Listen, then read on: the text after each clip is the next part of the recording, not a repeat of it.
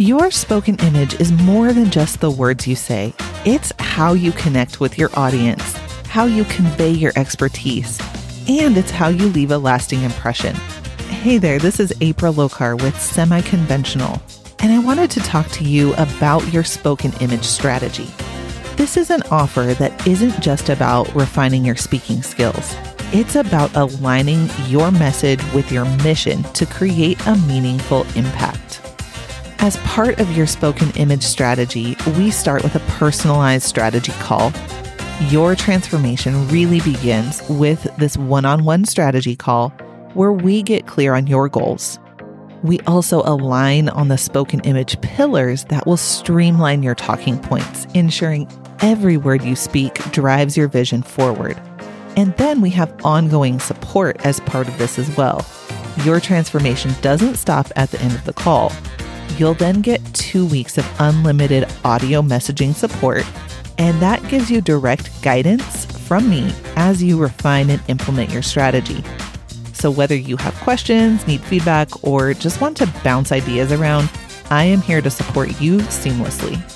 If you're an entrepreneur or a professional who has an upcoming speaking engagement or a networking event, if you aspire to be an impactful speaker in your industry, and if you see value in focusing and elevating a specific area of expertise in your business, we need to talk. If you're ready to speak with purpose and passion, book your spoken image strategy session today at semiconventional.com slash spoken image. Now back to the show. Hey everyone, I am so excited to kick off today's episode it is our first episode in the series Pillars of Thought Leadership. And today we're talking all about originality. Before we get into that, just a quick reminder on why we're talking about thought leadership. There are so many ways that you can make a difference in the world for your clients, for those around you, your audience, your community. And your spoken image is a big part of that right? The more that you're able to communicate what it is that you want to communicate clearly and effectively, the better off your message is received. And as a big part of that, that helps to build your thought leadership. And with thought leadership, it's not all about becoming famous and well known and you being the face of this message. That stuff is a byproduct of thought leadership. But what's really impactful about you becoming a thought leader is that your values and your experiences that are so unique to you can then be shared with others to help them resonate with this really important message you have to share. And that is why thought leadership is so critical. So think about your thought leadership as bringing out that super important message that you have to share with your community, with the world, and really making it more relatable and accessible for people that may not have thought of this stuff on their own. And that's why it's super, super important. Now, before we get into the episode, if you have not yet checked out semiconventional.com, you definitely should. On the blog, you'll find the show notes for her spoken image, and you can sign up for the newsletter for email updates. I send things regularly now, um, although maybe not the same day of the week all the time. And there's more on there about my background, my story, and the ways that you can work with me, which includes a really transformative offer for putting your legacy in action. And that's all about building your thought leadership with all the milestones along the way. So check out semiconventional.com and let me know what you think. So, with that, let's get into today's episode. Welcome to Her Spoken Image. I'm April Lokar, founder of Semi Conventional and thought leadership consultant. Are you ready to make a greater impact using your unique perspective? I know what it's like to realize you're in the middle of your career and want to create a new path. I've pivoted from school teacher to corporate trainer to entrepreneur with lots of lessons learned along the way. If you want to use your authentic voice to speak up with confidence, You're going to love it here. Each episode, you'll get actionable tips to master public speaking like a pro while honing your spoken image so your message comes through loud and clear. And we'll do all this through a semi conventional lens that blends a little tradition with a lot of feminist perspective. Sound good? Then let's get into it.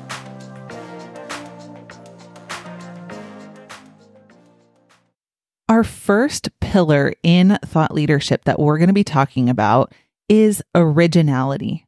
Now, this can mean a lot of different things.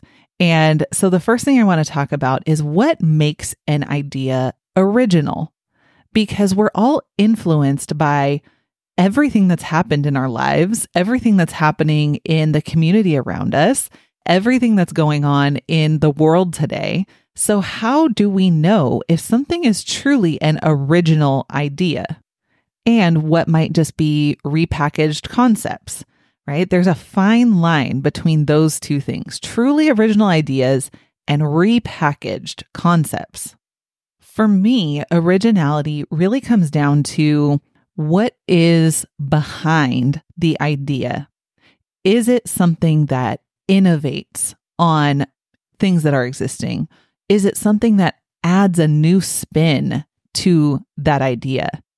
Or even is it a new perspective on that same idea using your background, your experiences, all of those things that we were just talking about? I feel like the difference between original ideas and repackaged concepts is that repackaged concepts are more the Cliff's Notes version of things, if you're old enough to remember Cliff's Notes.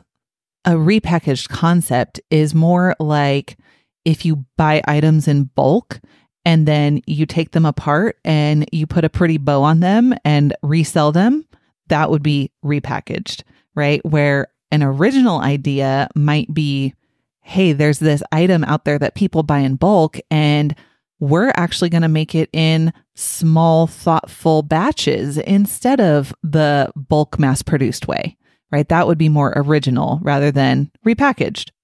But why is this critical for you as a thought leader and in your pillars of thought leadership? Well, one of the things that we talk about on this podcast is setting you apart and establishing your unique voice, your difference in point of view from maybe what's already out there. That's the originality part here. Nobody else has the same exact set of experiences that you have in life. Not one person on the planet, right? You are a unique individual all on your own without worrying about any of the concepts, the topics, all that sort of thing. Just you as a human being are unique.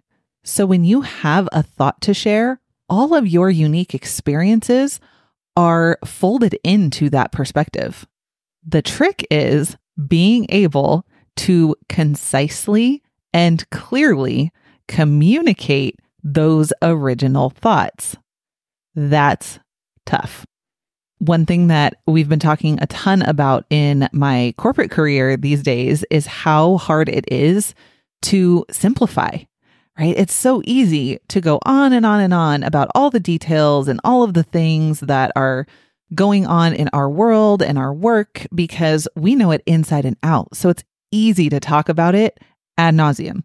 But the hard part is being able to take a step back and really, truly simplify what it is that we're talking about so someone not in that world can hear the message, understand it, and integrate it into their actions. Now, that doesn't mean that originality entails always coming up with a completely new idea. Originality can absolutely build on existing ideas. The difference is how are you innovating and moving that idea forward? How are you progressing on something that already exists. That's where the originality comes in.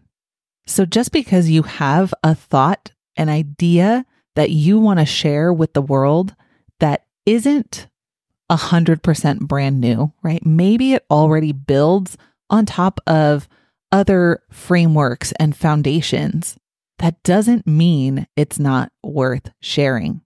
It can still be your original idea that's built on the foundation of something that already exists. And that is totally worthwhile. So, with the work that you do, I want you to take a moment and think what is original about what I'm doing, how I'm doing it, or anything else around the way that you do it. And if you're struggling to think of what makes your thing original, let's talk about some strategies to cultivate originality. Now, I know a lot of people don't think of themselves as creative. You're probably not one of them, but just in case, I want you to think about fostering creative thinking. What are things that you can do to get into a mindset where you let ideas flow? Whether that's some type of brainstorming, or maybe there's exercises you can do to start thinking a little bit outside of your norm. Now, I've brought these up before, but I'm going to mention again I love the unstuck box. I think there's so many ideas in there that really help you to think about concepts and how they relate to your day to day or the work that you do. Um, so things like that, like the cards in a box, there's all sorts of different types out there, but they can really just spark ideas. Or you can put a prompt into your favorite AI tool, whether that's ChatGPT or Jasper AI or um, there's another one that I used recently and I can't remember the name of. But all the AI tools, you can just throw some thoughts in there and say, hey, what else can I be thinking about? Or what topics might I be missing on this concept? And it doesn't always give you the answers, but it sparks your own creative thinking. A lot of times, if I'm trying to come up with bullet points for something, I'll throw something into ChatGPT and just say, Hey, can you summarize this in a different way? Just so I see it in a way that I didn't write. And it sometimes makes me think of that same concept in a different way. The other thing to consider is balancing trends with your own individuality and your own thoughts and concepts. We've talked about this on a previous episode, so I won't dive too deep into it, but thinking about all the trends that are out there that maybe flow or don't with your main concept or your big idea. And think to yourself, is this something I want to integrate or is this something that I want to dispute?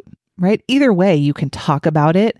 And that again helps you to foster some originality in your concept.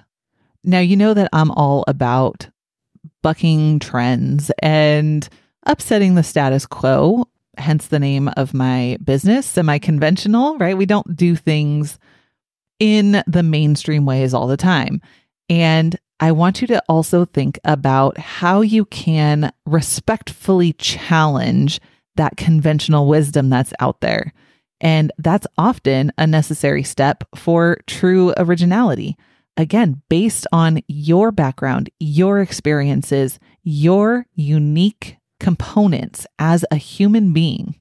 Those are all ways to cultivate your originality and not just think that all of your ideas are, oh, I'm just building on something that's already here, right? Your ideas are original and you can really cultivate that by using a couple of these tools. The last area that I want to talk about with the pillar of thought leadership, originality, is some of the outcomes and pitfalls on your pursuit of originality one outcome that you might experience is becoming a trendsetter, right? You might have these fresh perspectives on your niche, your topic, your ideas. And once you get more visible and start sharing those trendsetter ideas, it can really start to take on a life of its own. That might rapidly widen your professional sphere or your network or your audience or community. And that often means you're on the right track. Now, there's a balance here because you also don't want to fall into the trap of being a contrarian just for the sake of it. always have your values and your experience top of mind when you are expanding on your ideas. That's going to help you to make sure your contributions are genuinely useful and practical.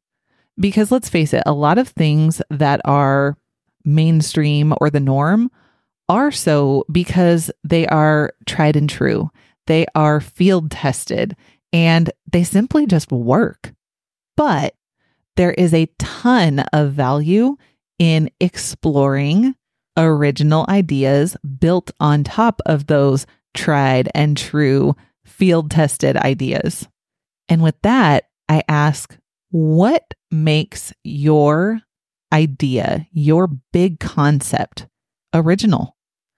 And if you feel like it, I would love to hear from you. Shoot me an email, april at semiconventional.com, and let me know what makes your thing original. And remember, at the end of the day, your ideas can be original even if they are built on the foundation of something that's tried and true.